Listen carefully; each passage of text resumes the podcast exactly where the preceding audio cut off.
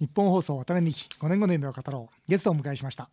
元バレーボール全日本女子代表、えー、三谷優子さんです。こんにちは。よろしくお願いいたします。よろしくお願いします。はい、えー、三谷さんは福井県出身、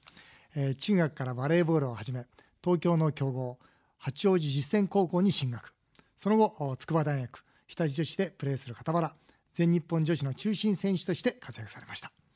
ロサンゼルス五輪では、えー、銅メダル。引退後は大学の講師やコーチ、えー、テレビのコメンテーターなど活躍しております。そして2004年上場企業のシャルレの社長に就任。3年間経営者として手腕を振るわれました。その後 J リーグの理事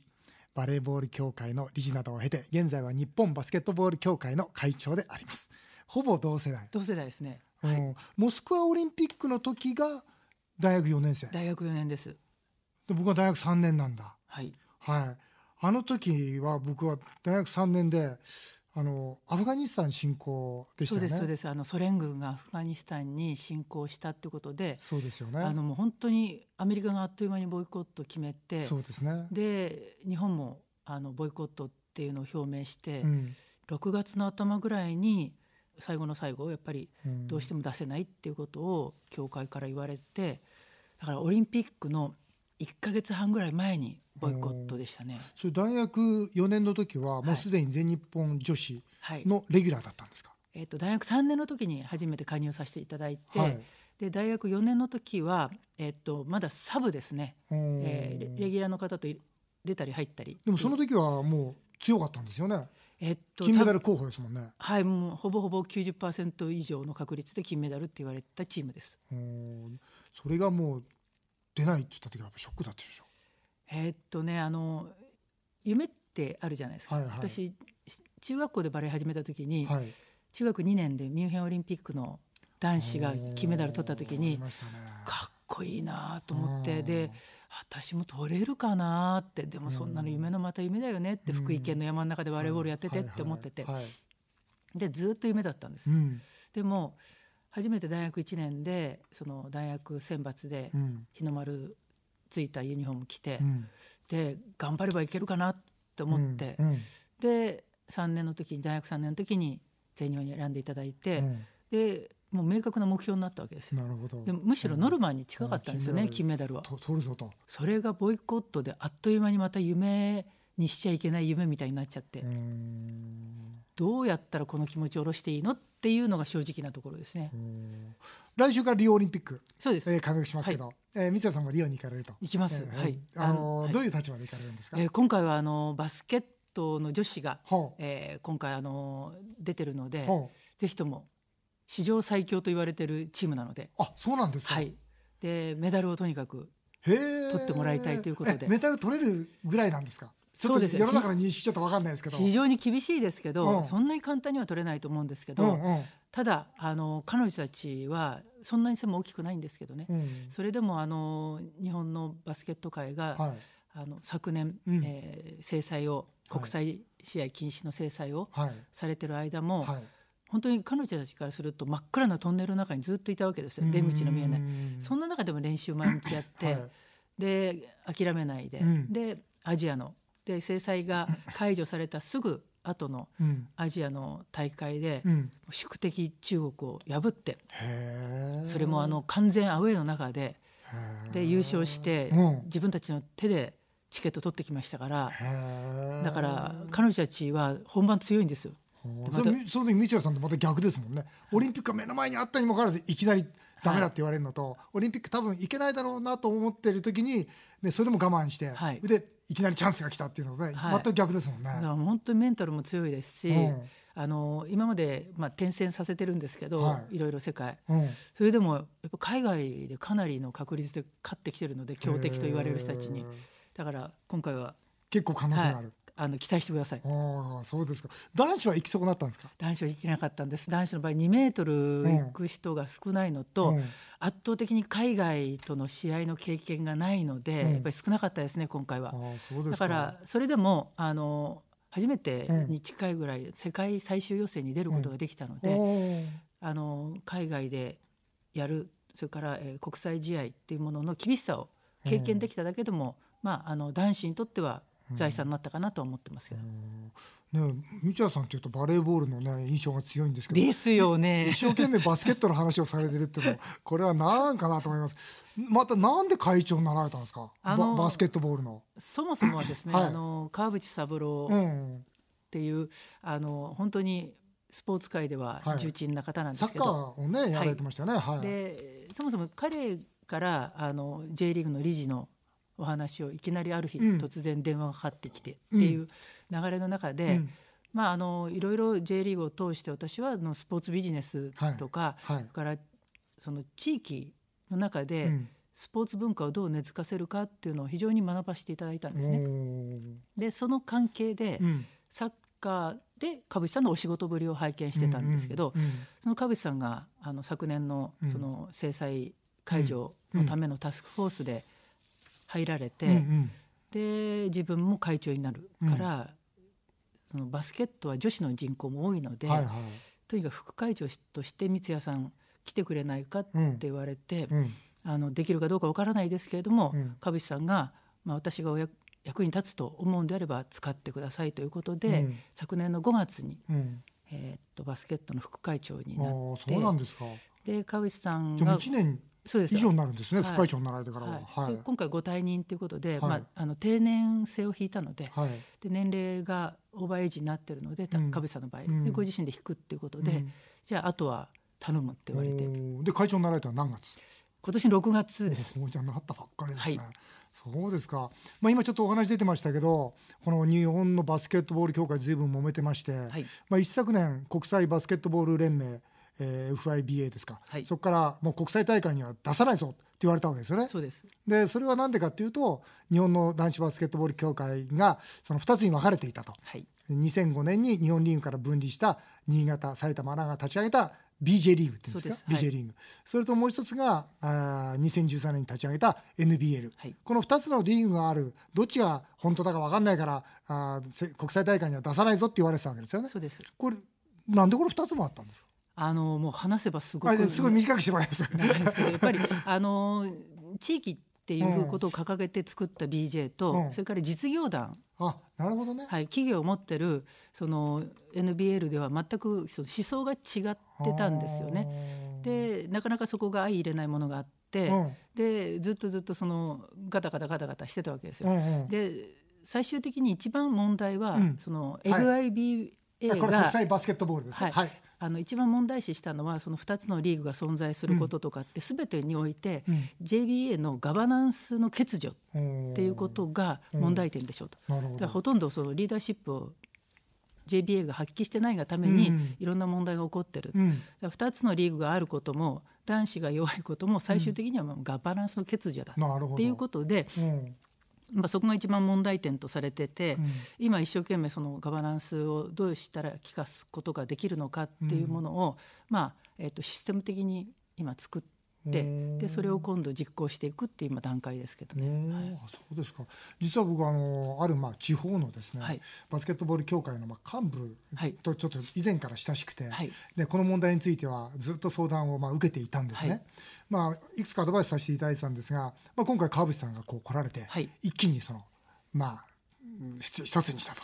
い。うところで,、で今度これから三谷さんが会長として手腕を振るわれる。でたまたまですね三谷さんと今度話すんだよっつってあの連絡しましたらですね、はい、レポートをくれまして、はい、ぜひ会長に伝えてほしいとい。うことで、はい、まあこれ名前は伏せますが、ある地方のですねバスケットボール協会の幹部なんですが、一つはそのやはりその分科会等を作って例えばヘッドコーチの分科会とかマネージャーの分科会とか経営者の分科会とかそれぞれがそれぞれに抱えている問題が全然違うから、はい、まずはその現場の声を聞いてそこから次に進めてもらえないかっていうのはまず一つ彼の提案なんですが、はい、これいかがでしょうか？そうですね。まさにそういうところで、うん、あの上から見てるのと、うん、それから下から感じるものって全く違うと思うんですね。うんだからその意見を聞くっていうのはとても大事な作業だと思っています。うんうん、それとですねもう一つ彼が提案してきているのがその儲からないということなんですよね。はい、うん、実際そのなるほどなと思ったんですがバスケットの場合には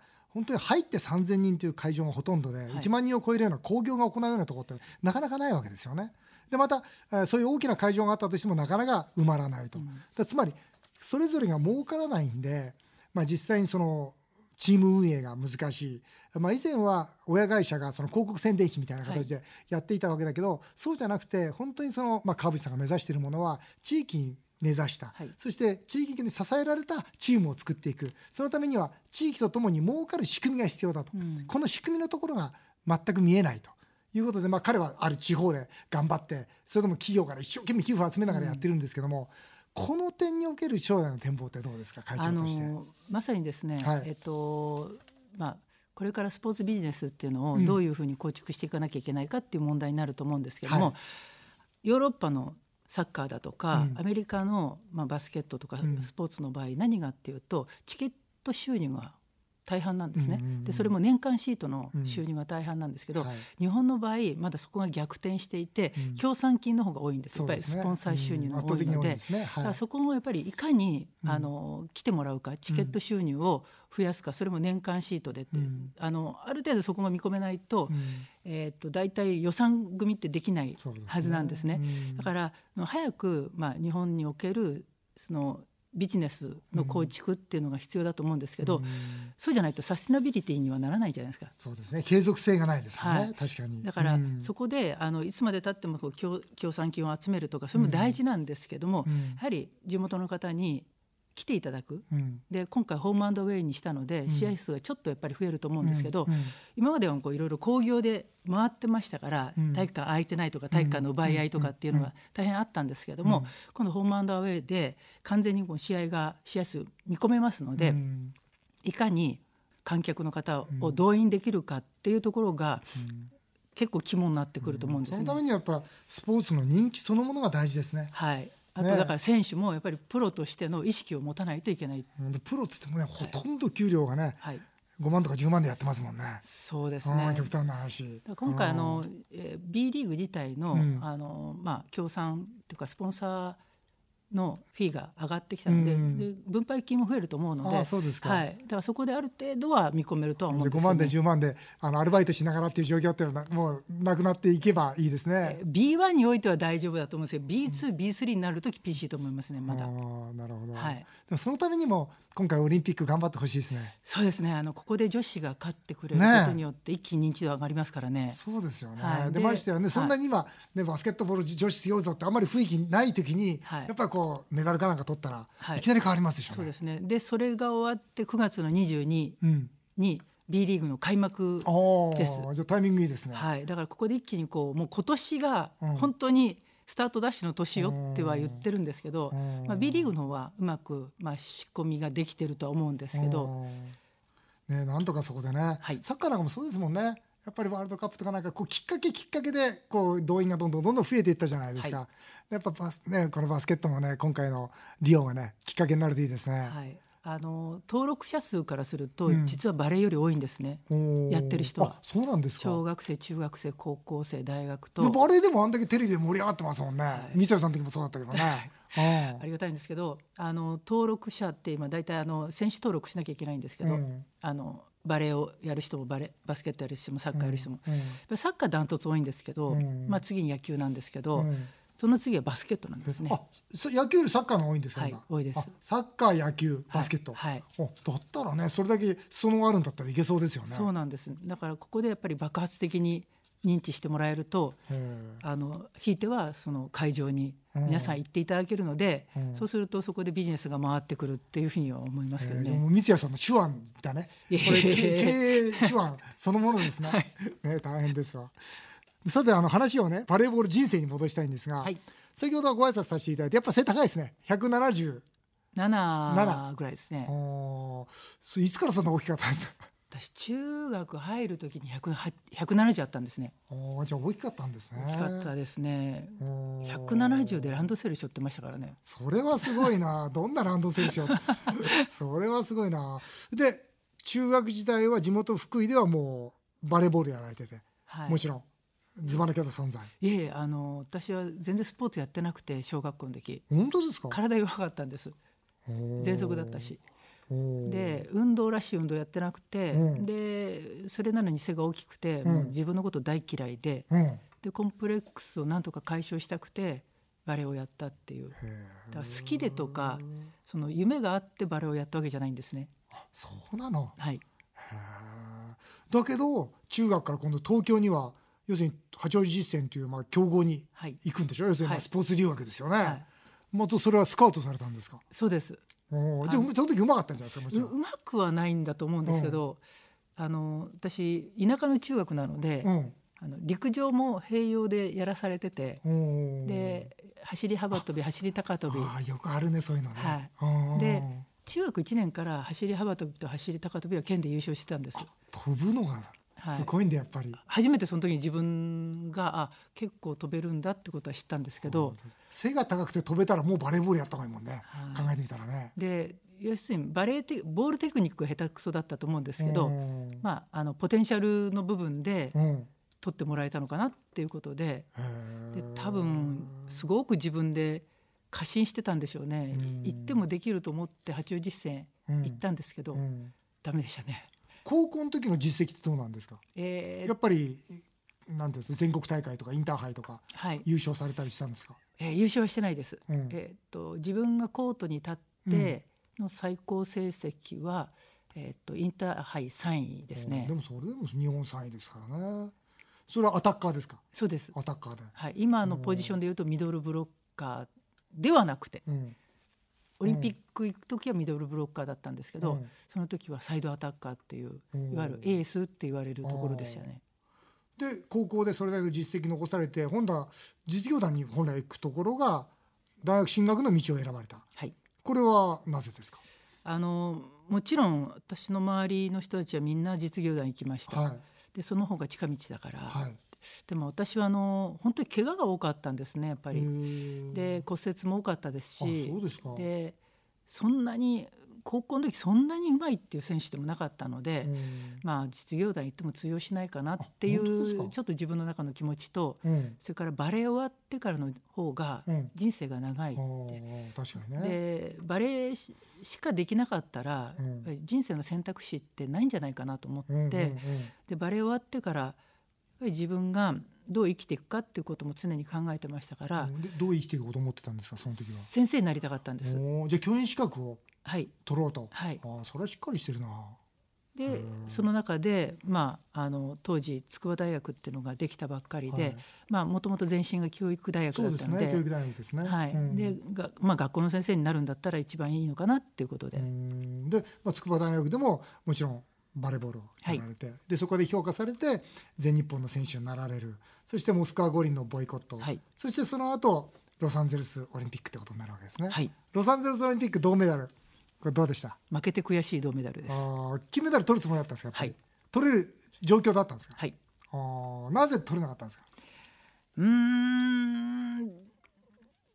そうですね。あの勝負ってやってみなきゃわからないので、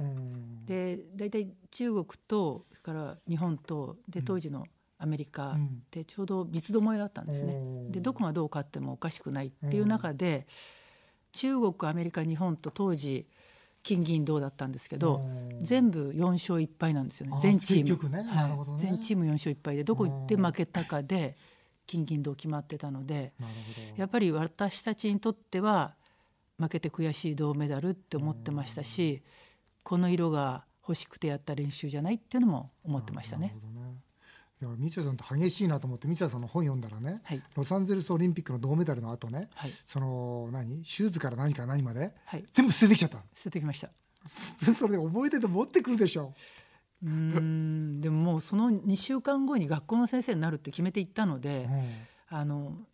未練ってやっぱりその学校の先生になる時いらないなと思ったので、でもロサンゼルス五輪が終わった後ですぐに引退表明ですか？はい。